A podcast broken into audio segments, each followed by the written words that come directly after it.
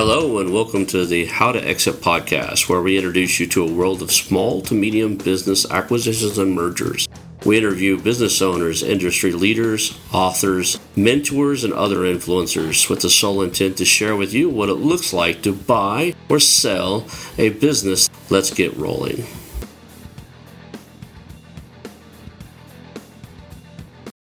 And now, a moment for our sponsors. I want to highly recommend you get Acquisition Aficionado magazine.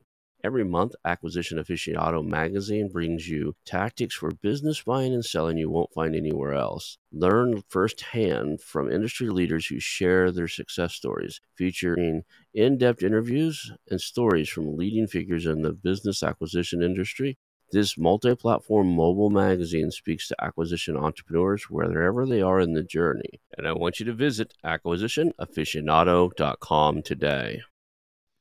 Hello, and welcome to the How to Exit podcast. Today I'm here with Michael Frankel. He is the co founder and managing partner of Trajectory Capital. Thank you for being on the show today, Michael. Yeah, thanks for having me. That's cool. I always like to start off with kind of like where did you get, like kind of did you get into this space? I always jokingly say, hey, you were born, and then you ended up on a podcast about buying and selling companies. Could you fill out the gap in between? Uh, what's your origin story, guy? Sure. So, you know, I, I started my career as a lawyer and a banker, and I sort of got all these tools, and I, I figured out pretty early in my life that I like to make things grow. Um, uh, I, I like radical change. And I figured out that M&A is this amazing way to create radical change. You, you know, you, you instantly buy or sell a business and transform it and move capital around. And I just found M&A to be really, really exciting. Um, and the other thing I liked about M&A is you get to play with every part of the toy, right? You get to dig into tech and people and customers and finance and legal and HR, and you get to do all of that stuff. And so that sort of attracted me to M&A. It's, it's a way to be a big change agent and to sort of dabble in every part. You know, it's like you get to eat every part of the animal. Um, and so I, uh, I started my career and I've done M&A from sort of every different angle imaginable, law, finance, buyer, seller, investor. Um, done about 110 deals in my career and and I just find them fascinating because no matter how many I do, every single one is different and every single one scares, surprises, sort of delights me. Um, you know, which I, I, I think it's rare that you find a career where you can have that much diversity um, you know, other than if you choose to be an artist and you can sort of make your own way. So for, for me, that's that's the fun thing about M and A is it's it's it's infinitely interesting no matter how long I do it. Now, lawyer, are you practicing or recovering? Oh God, no. Um, I, I, was I was a lawyer for three years in the '90s. Um, I, I, I like to say I am the world's best client um, because I, I, I can issue spot and then I turn to my lawyer and go, I'm not a lawyer, you're a lawyer, you do this. Um, so yeah, I was a, I was a lawyer for a few years, but it was a great boot camp because the nice thing about being an M&A lawyer is you have to document everything. So you get a chance to like dig into and ask your client about every part of the exercise. Um, so that it was it was a good experience, but no, I'm I'm definitely on the business side. Um, and you know, banking was was fun for me, but I think I found while I liked doing the deal, I was much more interested in the why are we doing it at the front end and how do we actually make the money at the back end. So the, the transaction negotiation is super fun, but I'm much I, I like I like to have the whole thing. So I like to be the principal who's deciding why we're doing this and then wrenching on the business after we buy it to make it the best it can be. So we were talking just a little bit before we clicked the go live button about the economy where we're going and this huge opportunity of corporate divestiture. I can't even say the word. Corporates divesting companies. I don't know why I couldn't say the other one, but uh, anyway, corporates, uh, corporate companies getting rid of uh, you know their pet projects and companies yeah. they acquired and no longer need and stuff.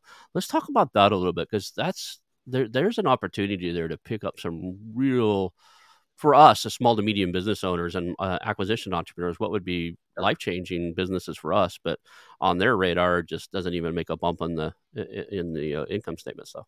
Absolutely, I, I, think there's in my mind there's two parts to it. First is what's driving it, and as a general matter, there are always exceptions to every rule, but as a general matter, big corporates when the market is hot, they let off strategy sort of you know uh, orphan businesses just sit on the sidelines because they're not desperate for money. Everything's going great. We just have to focus on growth. As soon as the market starts to turn down, everyone sharpens their pencils and they say, number one, what's not making us as much money or as much growth as we'd like? Or B, uh, or number two, what what just is off strategy? And we are trying to clean up the balance sheet. And so, generally speaking, at the beginning of any down market, right, you know, you see it in 2009, 2010, you could see it in 2000, 2001, 2002. You generally see this like lift in the volume of divestitures in general, but oftentimes in these sort of isolated businesses that have been um, uh, left alone and not really focused on. Um, and and what appeals to me about these businesses is usually sometimes they're just bad businesses and no one should have them and they should be shut down. But I would say more often than not, they are fundamentally sound businesses. In other words, they have a thing that does something well that customers actually want. But because they are off strategy for the parent company, they sort of get starved for attention. So they don't get investment capital. If they're profitable, the profits get sucked out. Um, the strongest managers don't want to work there because it's sort of an unwritten rule in the organization. That's not where you go to build your career. So they lose the strongest managers. Um, they don't get the attention of the sales force in the organization. They don't get sort of any attention, and so they languish. But they usually have this core of goodness inside of them that if you apply basic business blocking and tackling to, you can build something really exciting, right? You know, it's not rocket science. It's uh, stand up a sales team, fix pricing, uh, figure out how to, you know, uh, modernize the product. Maybe they haven't changed the u- the user experience in in, in ten years. Um, go, you uh, go uh, partner with ecosystem partners that you wouldn't have been able to because parent co had its policies about uh, about those. You know, change pricing, do do all kinds of stuff that sort of what a real operator does with these businesses and you can extract a lot of value the other thing i like about these opportunities is um, generally speaking there's this amazing arbitrage because the big corporates are not as focused on purchase price, especially for the small ones, right? If you're a $20 billion company, $30 billion company, and you have a $5 million, $10 million asset, yeah, sure, you you know more money is better than less money, but on my priority list as the corporate development guy who's selling it, my first priority is never purchase price. My first priority is let's get this done fast, maybe by the end of the year. Um, let's not have any liabilities. I don't want crazy reps and warranties on this thing. When it's gone, it's gone. Um, I want the employees treated well because you know they're going to talk to their former colleagues. Um, I want the customers treated well because maybe the customers are also still customers of mine, right? So maybe it's a $50,000 customer of this business and a $27 million customer of mine. I don't want that customer mad, even though I'll say, oh, well, we divested that business. Like, I don't care. You sold me the thing. So I'm holding you accountable if, if it's not delivered well. So there are all these other things that I'm much more concerned with than purchase price. And if you come along as an operator and go, I get you, I'm going to make this easy. I'm going to make it fast. I'm not going to require reps out of you. I'm going to take care of your employees, your customers. Maybe I even throw in a transition services agreement so that you know you make a little bit of money off of off of me that goes through your income statement, which you care about more than your balance sheet. You'll you, will you will win the deal over over other buyers, um, often non-competitively, right? The other thing about these businesses is if they're that small, they may not even hire a banker, right? So it's you know for them it's just get it get it gone. Let's take a step back because like my audience is comprised of a lot of small to medium business buyers. And um, we know how to source deals. We know how to cold you know send cold emails and you know letters and postcard whatever right? Yeah. like to that how do you reach inside of a major corporation? How do you reach inside of a cisco or a google or a uh, adobe or one of those guys and say hey you got my eyes on this little thing over here. You don't seem to be doing much with. What are you up to? I mean, what's the? Yeah, so I, I think in a perfect world, well, number one, if if you actually know the asset that you want, that's a huge leg up. If you actually know the asset that you want, my advice is go to the general manager who is one or two steps above that asset, but not four or five steps above. So, and, and there's a reason for this. If it's a $5 million revenue business, let's say, leader who owns it and owns a total of $100 million, that's a relevant part of their world. They care about it. It's a distraction to their team. It maybe is dragging down their personal numbers for the year. They're going to take an interest in trying to resolve this. If you go too high up in the organization, you let's say you know the CEO of Oracle. You go to the CEO of Oracle and go, "Hey, you know, I want to buy this little five million dollar thing." It, it just doesn't matter to them, right? Now, if you know them well enough, maybe they will call down, you know, 17 phone calls down in the organization and get you to the right guy and say, hey, please pay attention. But for the most part, they just don't care. And if you go to the business owner who owns the $5 million business, they're terrified. The last thing they want to do is be sold to someone. So there's sort of a sweet spot at the person who has the power to sell the business and but is still low enough in the organization that it matters to them what happens. However, that assumes you know exactly what business you want to buy.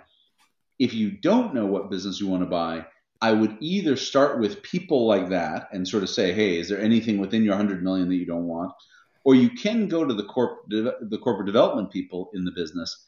The challenge with corporate development people is as a general matter, they want to run a rigorous process. They're wired, your $100 million GM doesn't care about the purchase price because it doesn't go to him. It goes to the mothership's balance sheet. Um, they care about getting this out of their business because it's a distraction. The corporate development people are a little more likely to care about purchase price because, you know, if you have a hammer, everything's a nail. So they're, they're thinking, I've got to sell something. When you sell something, you want to get the biggest price. But, and this is what I think will be really true over the next couple of years, that's only if they don't have anything else on their plate.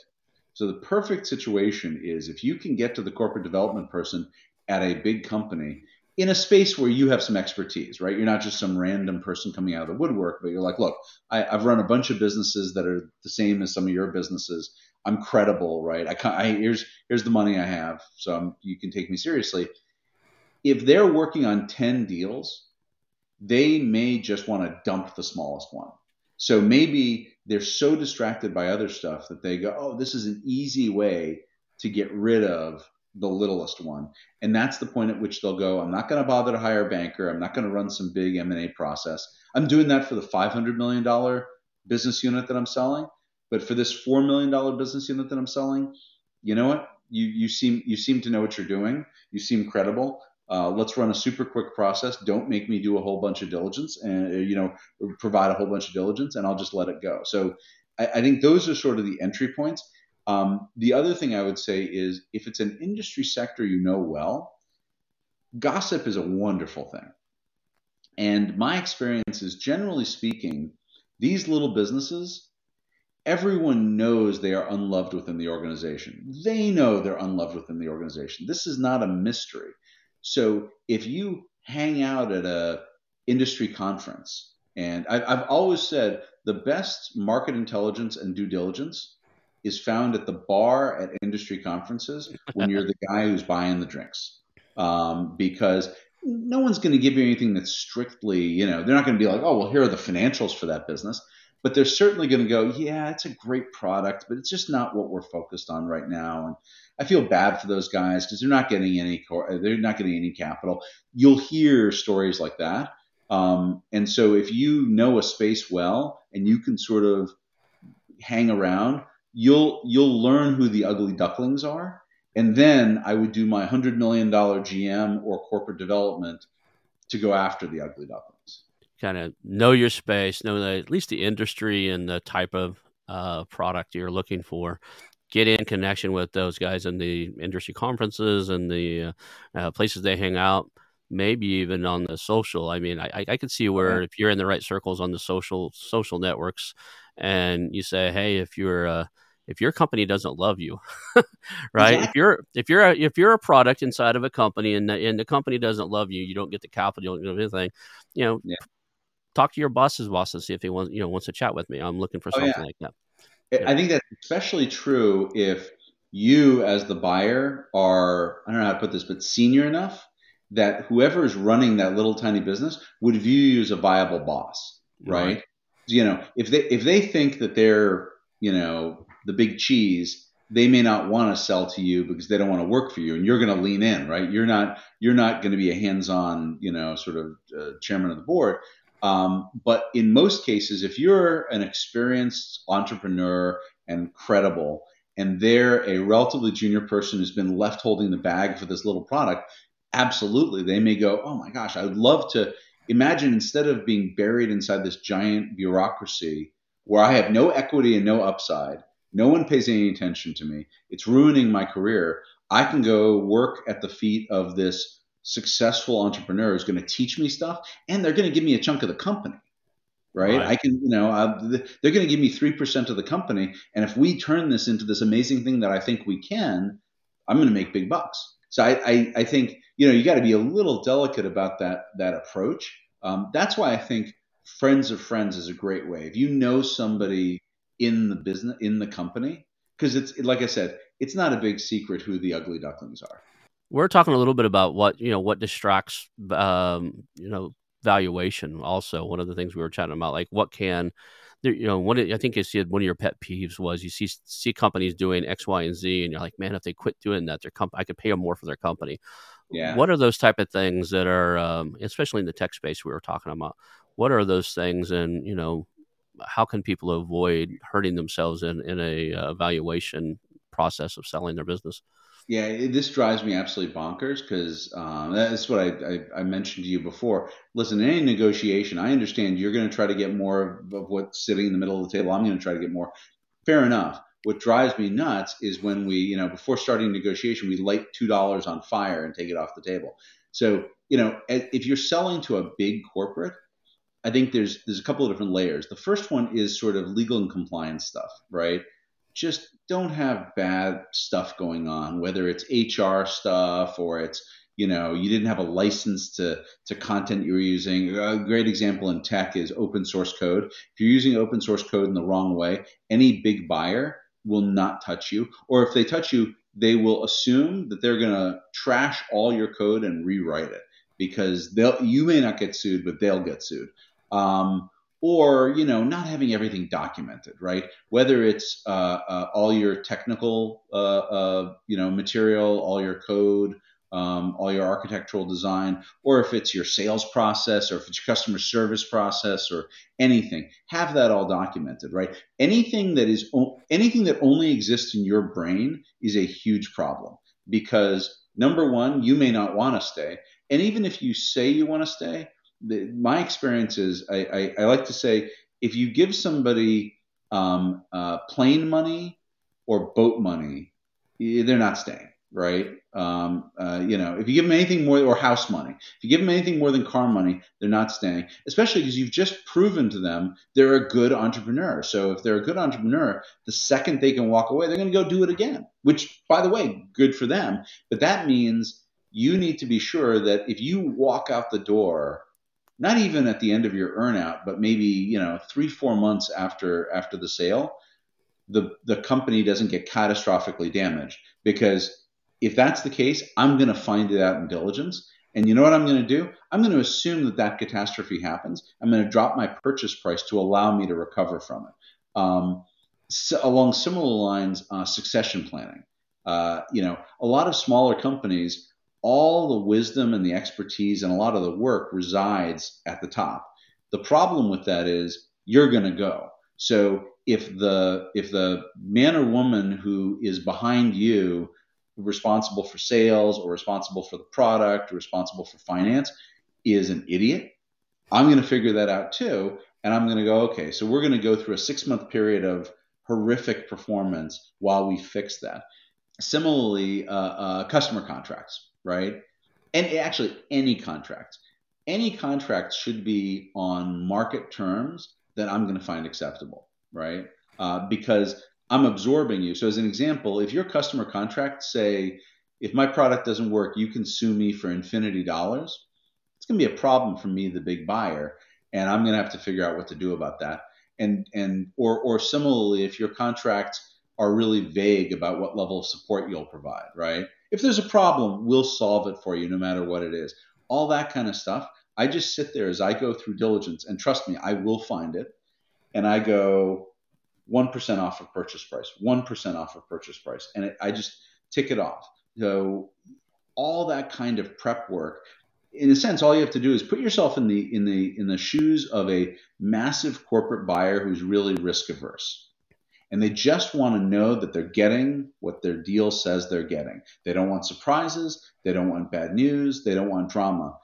Fix all of that and then show them how you fixed it because you are at a huge i'm at a huge disadvantage to you right you've run the company you've had your hands in everything i've got two weeks after i sign an nda with you to try to figure out what the heck is going on under the covers because of course your your powerpoint deck to me is all jazz hands right your powerpoint deck is we're fantastic we're beautiful you know line rocket to the stars um, I've got like two or three weeks to try to dig through files that you put up on a SharePoint and try to figure out what's actually going on with your company. And so anytime I don't see something or you don't prove to me that something's there, I'm going to assume it's a problem. I'm just it's I got to be risk averse, right? So you've got me at a huge information disadvantage. So I would fix all of that stuff and then show me how you fixed it and I, I, I, like to say I, I would generally pay 10 to 30% more for a company if all that stuff were fixed. You know, it always it always breaks my heart to see an entrepreneur who spent 10 years building a business and loses 30% of the value of their work by not doing some relatively simple blocking and tackling over like the 18 months before they sell the business. Outside of all the contracts, a lot of these companies like they have recurring uh, uh, contracts for yeah. like software as a service and that stuff you know, one of the things that we're taught to look for is the assumable or language, like in the event the company uh, sells, the contract still in place. How yeah. I, I, understand that. I mean, how important is that? I see it saved me a tough conversation uh, with all my customers if it's already in place, right?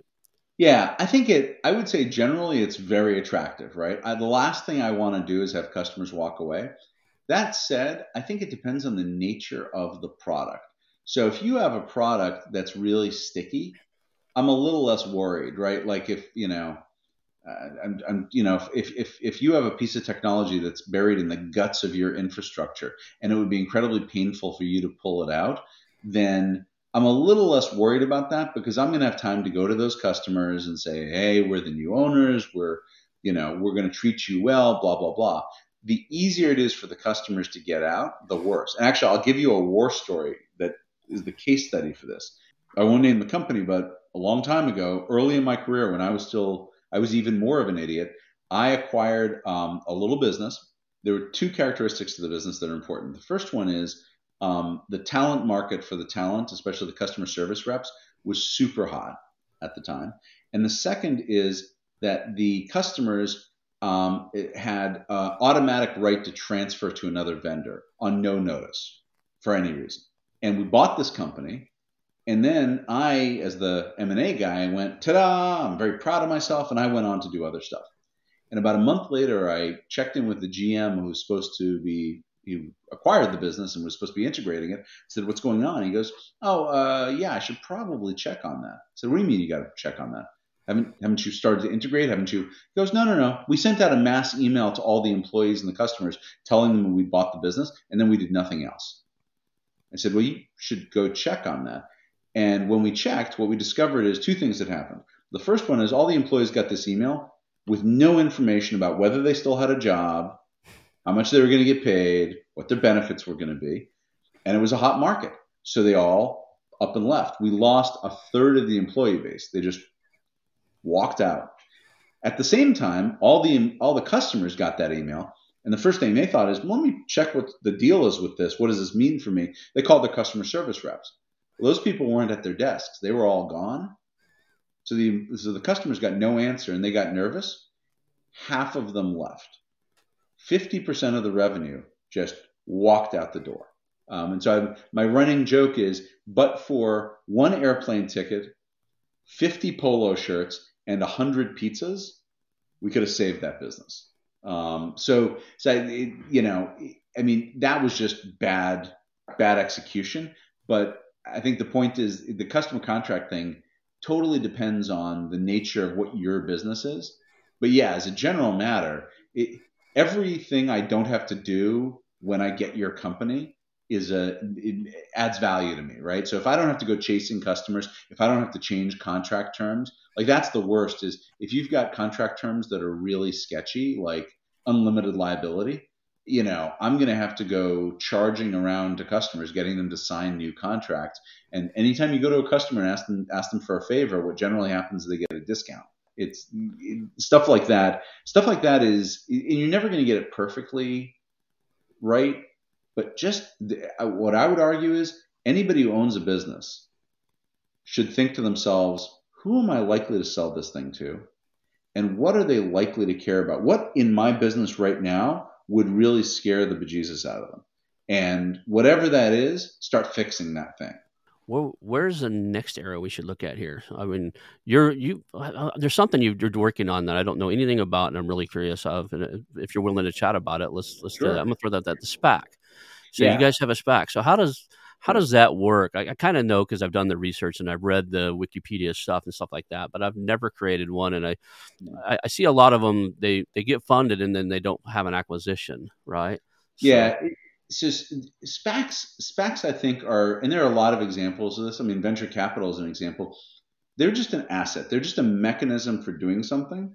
And like anything else, it's a hammer, right? You can use it to hammer a nail. You can use it to break glass you know, the, the fundamental premise of the SPAC is that you have companies out there that are ready to be public companies, but aren't natural candidates for the very traditional IPO process. They are relatively small, so they're not going to get enough attention from the investment banks.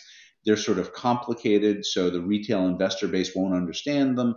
The IPO market is shut down. Like right now, the IPO market is basically shut down. There are zero IPOs happening that doesn't mean you don't have a good company, right? It, you can have individual good companies even when the IPO market is shut down. So for all those reasons, the SPAC is a mechanism to get those companies public, and it's a, a pretty simple mechanism. A SPAC is just a public company whose sole asset is a big bag of money, right? right? So it's publicly listed, but it has no operations, has no products, has no. It's just a bag of money, and the premise of the SPAC is it finds a non-public company that is ready to be a public company. It's big enough, it's profitable enough, it's got the right management team, and you merge the two things together. And technically, from a legal perspective, this goes back to my little period as a lawyer. It's a it's a merger, but the resulting entity is largely the private entity, right? That's the management team, that's the board, um, and what they get from the SPAC is a public vehicle, so they become public instantly. They change the name, so the name becomes whatever the operating company is, and they get whatever portion of the bag of money is not redeemed because the investors in the SPAC have the right to pull their money back um, because they, they they don't know what the company is that's going to be merged yet. So once they find out which company is going to be merged with, they get to make a choice. They can either get their money back or they can get shares in the new company. So it's it's a pretty straightforward mechanism. I think what you've seen over the past year is like like venture in 2000, you had a lot of froth, and you had SPAC teams doing smart things, and you had SPAC teams doing crazy, and maybe you could even argue in some cases borderline fraudulent things. Um, so there's a lot of noise around SPACs, and you saw this big wave up, and now you're seeing a big wave down. Very few are coming out. My personal view is it's just another mechanism for accomplishing a financial goal and you know it'll it'll come back it'll go through a dead period uh, just like venture did right after a whole bunch of fairly wacky stuff happened in venture in 99 into 2000 you had a period where a lot less venture investing was happening in 2001 2002 but you know venture came back um, i think spacs will as well um, in my mind the way to think of a spac is if you set aside all the financial engineering, it's just a way of taking a company that is ready to be public and can benefit from being public, public. And then once it's public, it does what public companies do, right? It can sell shares, it can merge with other companies more easily, all that kind of stuff. Um, but yeah, there's been a lot of like weird noise. My my one my one recommendation would be look at the. I, I, this is true of everything. It's not just SPACs. Look at the fundamentals right? It's all everything is all about fundamentals, right? Financial engineering is financial engineering, but I don't pretend to really understand it. At the end of the day, good companies with a good product that's differentiated will make money.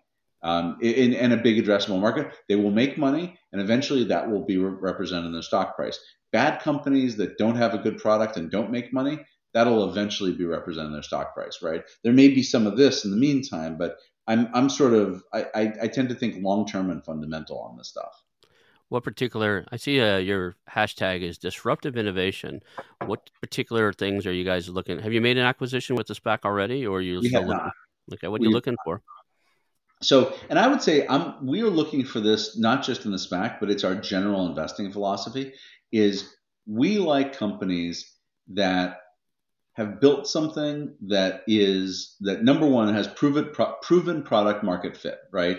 Um, you know, I understand there are people out there that like to invest in technologies that aren't proven yet because they could be the next big thing. It's just not what we do. So unicorn all, hunters. Yeah, exactly. I call them unicorn hunters. Yeah, yeah. They they want that thing that could turn out to be gigantic. I can't get my head around that. I like to say I, I like to find something where the, the company says, look, here's the problem. It's a big problem, right? It's a billions of dollars a year problem. Here's our solution. It works and customers like it. And for me, that's the basis of any decent business. Um, so we look for companies that have already reached those milestones and that are disrupting the market that they're in. Disrupting doesn't mean like teleportation, right? It doesn't have to mm-hmm. mean, it just means a better mousetrap, right? And you know, the better mousetrap can just be, you know, we we we figured out we're going to put this on the cloud, or we figured out a way to make it easier to use, right?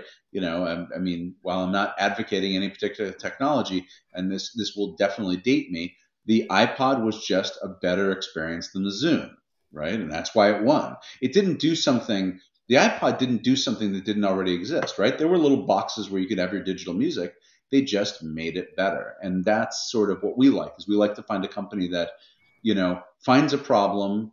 There are probably already people solving the problem. They just solve it better.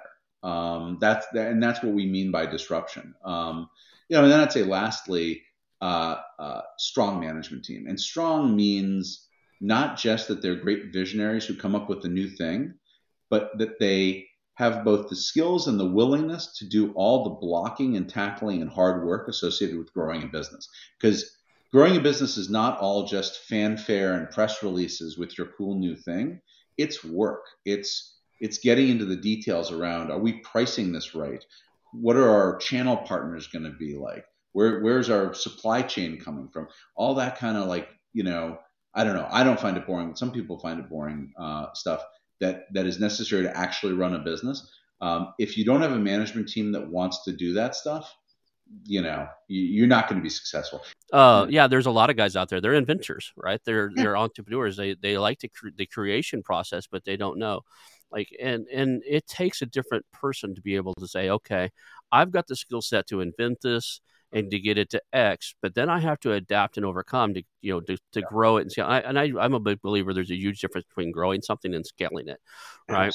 Absolutely. You know, so d- yeah. just so we're clear on that, like I, am the guy who I can do this, I can grow it, I can prove product product market fit, but am I the right guy to scale it to the next level? And yeah.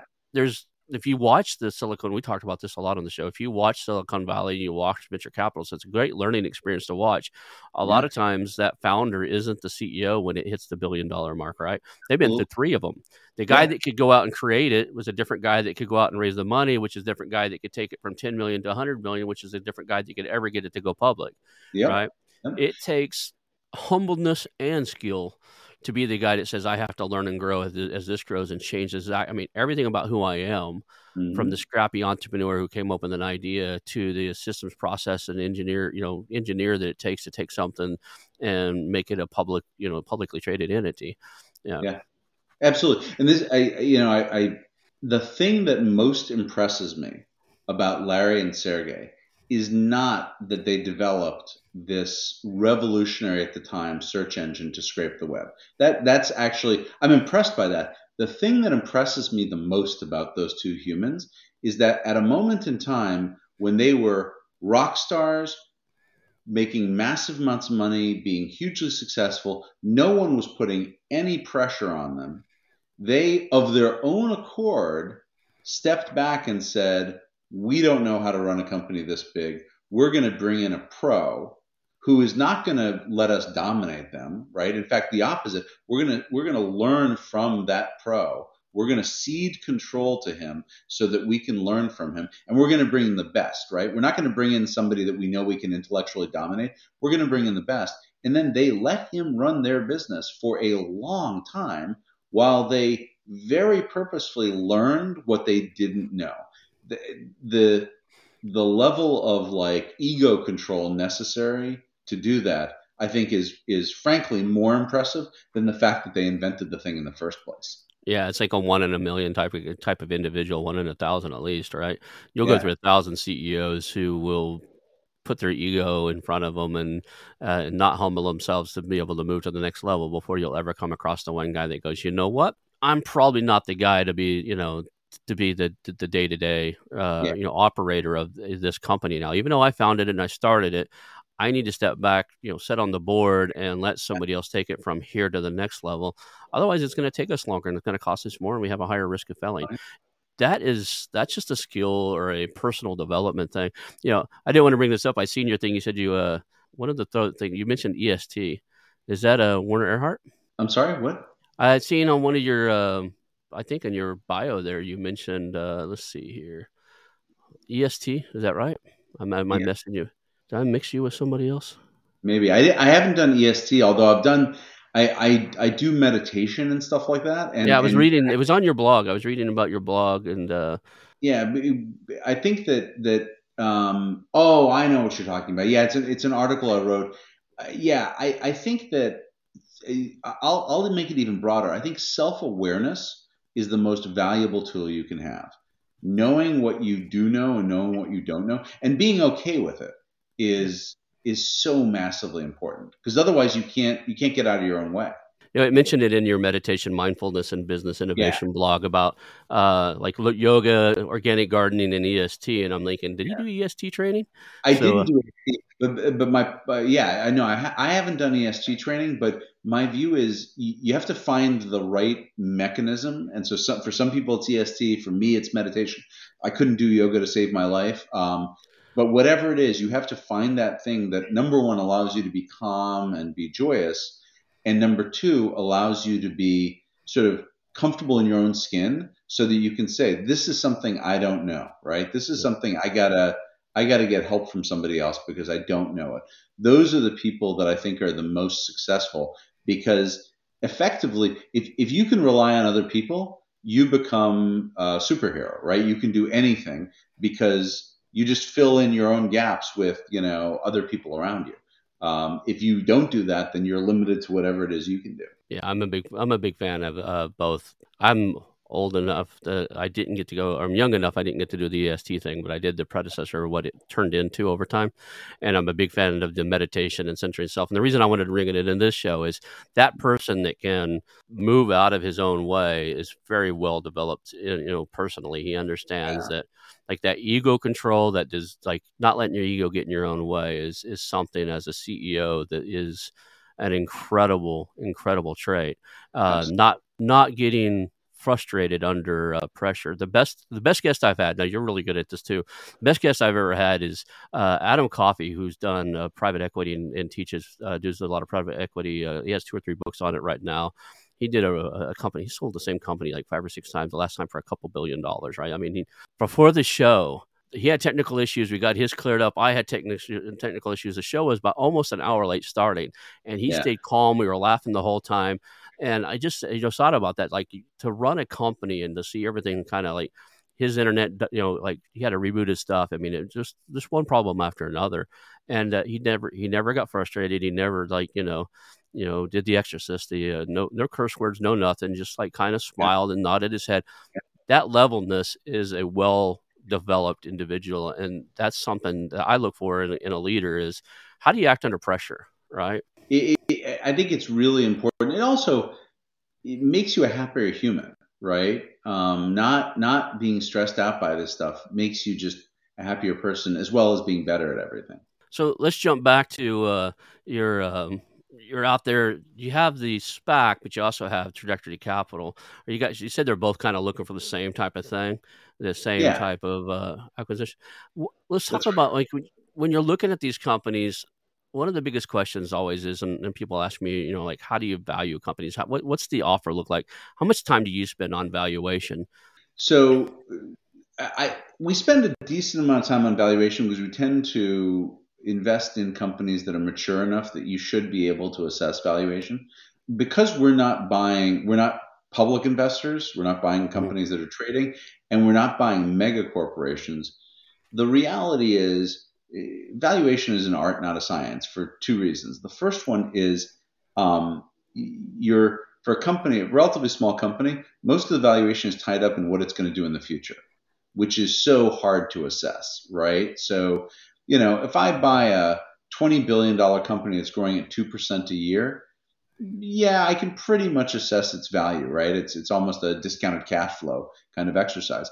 If you're buying a three, five, seven million revenue company, it, the, it can fork in the road in two radically different directions. So, you know, in my mind, valuation is less a mathematical exercise and it's more an exercise of really figuring out what you think is going to happen with the business. You can then reverse engineer into math, but it's really is this a business that can grow 50, 100% a year?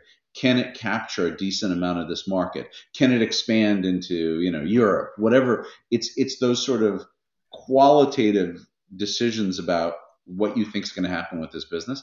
Then the other thing I would say is we can all pretend that valuation is a math uh, exercise, but the reality is valuation is a meeting of the minds, right? It's valuation is what's the least you're able you're willing to accept for it and the most I'm willing to pay for it. And if there's an overlap between those two numbers, the area in the middle is the negotiation.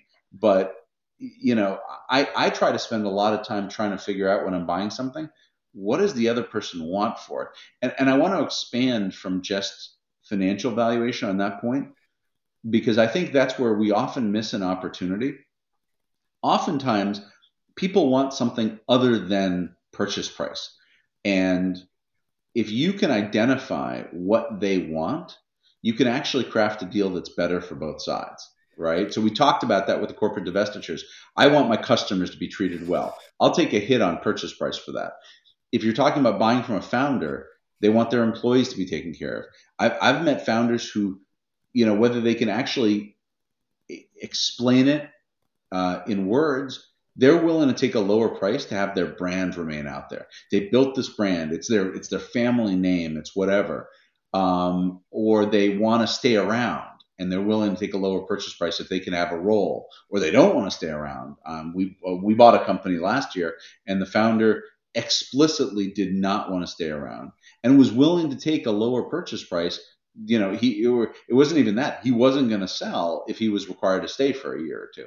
So I, I think in addition to doing the mathematical valuation exercise, and I do all the traditional stuff, right? You look at transaction comps, try to figure out what other people are paying for those businesses. You do financial analysis and discounted cash flow, uh, trading comps, if, if it's big enough to be relevant to a public company, to sort of figure out what's what's the reasonable cash flow. But the reality is the biggest variables in valuation have to do with the likely outcomes in the future. Because if you if I can get comfortable this company is going to go from growing at 20% a year to growing at 100% a year, I can pay, you know, five, ten times as much for the company. So all that funky math based on last year's P&L is probably less important than what's my level of confidence that the tech is really differentiated. No one else is going to be able to come up with something or you know the management team are actually good at what they do and i'm not going to have to replace them. All that stuff is you know I, I, people like to do the math because it's sort of easy and then they can be really proud of the fact that they know the company is worth 7.2356 million dollars. But I, I usually find for any company other than maybe a gold mine it's much more about guesstimating what's going to happen in the future um, and what the other guy's willing to take uh, you know, and and and is there an overlap between those two? Yeah, I've had a lot of people on the show, and they've all conferred or or, or uh, agreed that the majority of the deals they've seen, the highest bidder wasn't necessarily the high, the offer that was accepted on multiple offer situations.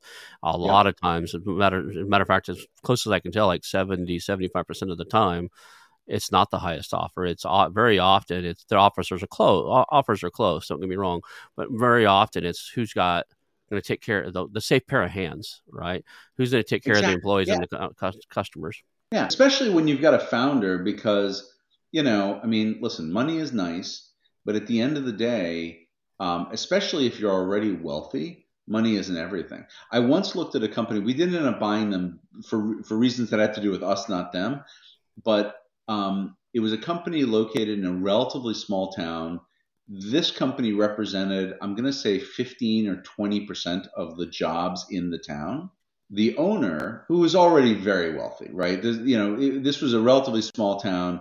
Uh, you know, he had by far the biggest house in the town. You know, he had he had everything he'd ever want, and he said explicitly to me, a big part of what he how he was going to consider my offer was that I needed to tell him what my plan was for the employees because he was not going to be able to walk around his town or go to his golf club if he sold the company and we fired all the employees. So he a big part of what he wanted was a commitment that we were not going to leave the town, right? That we were going to keep the you know, and he would take a he would take a, a, lower purchase price for that because it would destroy his. If he was viewed as the guy who got everyone fired, it was going to destroy his life. His kids were going to get made fun of at school. That was way more important to him than an extra five million dollars in purchase price. So I, I think sussing that out, figuring out what does the other person really want, and then if you go a layer deeper, like we talked about ego, like how do they want to feel, right?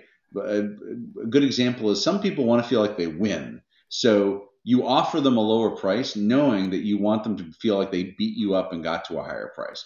Or they want to feel like this is a friendship. They don't like to do business with people who are mean, so you don't want to be aggressive. Or they the the opposite scenario, they want to feel like they beat somebody who is tough. And if you're too easy on them, that means they must have left something on the table. So you got to fight them really hard. Like figuring out that psychology uh, can translate into dollars of value. Do you have any uh, pointers or, or tips on questions you would ask an entrepreneur to figure out where they stand mentally? Oh, yeah. Um, number one, and, and I am the antithesis of it, but I learned to rein myself in let them talk let them talk and talk and talk try to go out to dinner with them ask and, and you'll find stuff out about them by asking questions that have nothing to do with their business. What do they do for fun? Where do they go for trips? T- t- tell me about your family. Get to know them personally, and you'll start to dissect what makes them tick. Um, the other thing is, they may be hesitant to say what they want. So you, you may have to guess at it or talk to people around them right? And again, it's not that I'm saying that their number two or their CFO is going to like breach their confidence, but they might be willing to say, you know, listen, um, the brand is really important to, to Susan. Susan really cares about the brand. You should keep that in mind, right? Um, right. So I think asking a lot of questions and and and asking a lot of questions that aren't traditional due diligence questions like, well, how'd you get started in this business? Why'd you build the? Why'd you choose this product? Why'd you choose this location? Um, you know, what's your philosophy around how you run your business? You know, what, how would you describe your culture? Stuff like that will sort of you'll start to extract little nuggets. At least I'm on the right track, because that's where I always start. I love I love starting like, what? You know, tell me how you built this. Like, you know, tell me the origin story, and yeah. then you know, and then I, you know, I I have a knack for people just opening up to me. You know, so I used to not like it much because I, I, within ten minutes I know everything about anybody around me. And then I got to where I was like, well, you know, that's actually a, a, a not a bad skill to have, and um, so that I always start there. I always start with like so tell me how you built this. You know, how did you got family? Are they involved in the business? You know, I asked that one a lot because I, I, found a few times where husband's leaving, and we find out later, and towards the end of the due diligence, that wife probably won't want to stay around either, and she's been doing all the books for years, right? Or she's a, you know, she's like the glue that holds everything together. She's like, you know, they call her the office assistant, but she does pretty much everything, and he's just the figurehead. Uh, mm-hmm. You'd be surprised on how many times in the older businesses where like the owners in their 70s you know in their generation it wasn't common especially in manufacturing stuff for women to start those type of businesses yeah. but when you really look at it my dad worked his entire life at one And uh, Emerson and Wanda ran it. They're both gone now. Wanda ran, Wanda run that business from day one. Emerson knew paint. He was a paint manufacturing company. He knew how to like you know how to do that. He was uh, he came from that industry. Wanda ran mm-hmm. that business. She ran the sales guys. You know, he walked around and you know you know manage stuff. I remember as a kid, he would buy like I used to love taking stuff there to sell to him because he's like, "Oh, you're selling candy canes? I'll buy one for everybody in the factory." And he, you, you, you stop by, and if you're the first one to sell chocolate bars, he'd buy a right. hundred of them because he had almost hundred employees, right? So, uh, you know, I bought, I always made sure I had extra boxes in the back because I knew what he was going to say.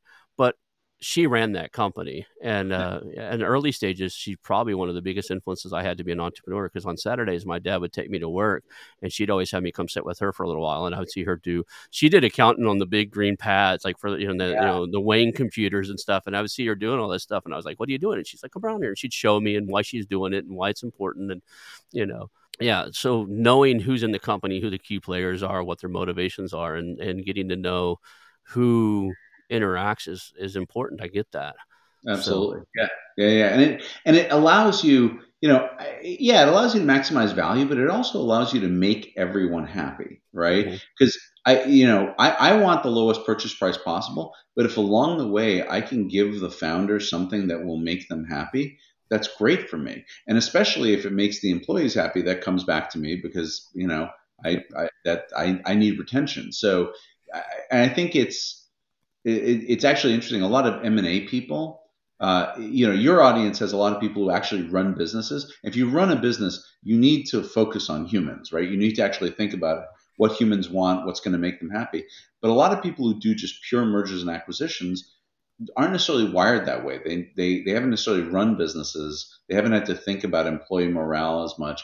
And they tend to try to make it a purely financial transaction. And I feel like it's almost two ships passing in the night between them and the founders because the founders are like, yeah, yeah, I understand you want to, you know, it it's it's sort of the difference between buying the car that I have on my used car lot and buying the car that I lovingly restored with my father over the last 20 years. Those are two totally different types of financial right. Transactions, right? right? And the second one, I'm I'm yeah, I want to get a price for it, but I'm also really concerned. What are you doing with this? Are you going to drive it carefully? Are you going to you going to maintain it? Are you going to change the oil?